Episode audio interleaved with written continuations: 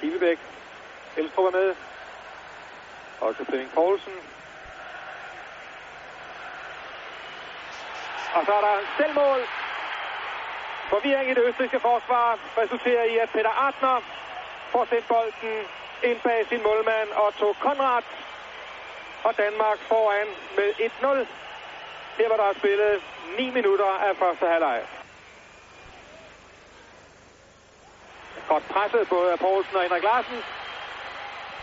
Det er Flemming Poulsen, der scorer til 2-0. Glimrende gennembrud.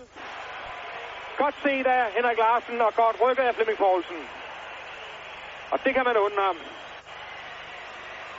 Flemming, der virkelig har haft svært ved at få bolden ind og vippe i de netmasker. Gør det meget suverænt her. Kommer ud i en meget spidsvinkel. Og Henrik Larsen så fandelig også. Og her er Ben Christensen. Ja, det er næsten boldleje i øjeblikket. Total udspilning af østrigerne. Henrik Larsen igen, som han prøvede sig fremragende, da Flemming Poulsen scorede. Og nu igen, godt til baglinjen. Prøv at se her. Sådan. Kontrol over bolden. Ser Ben Christensen komme frem på midten. Og her ligger den. Og så svigter han ikke.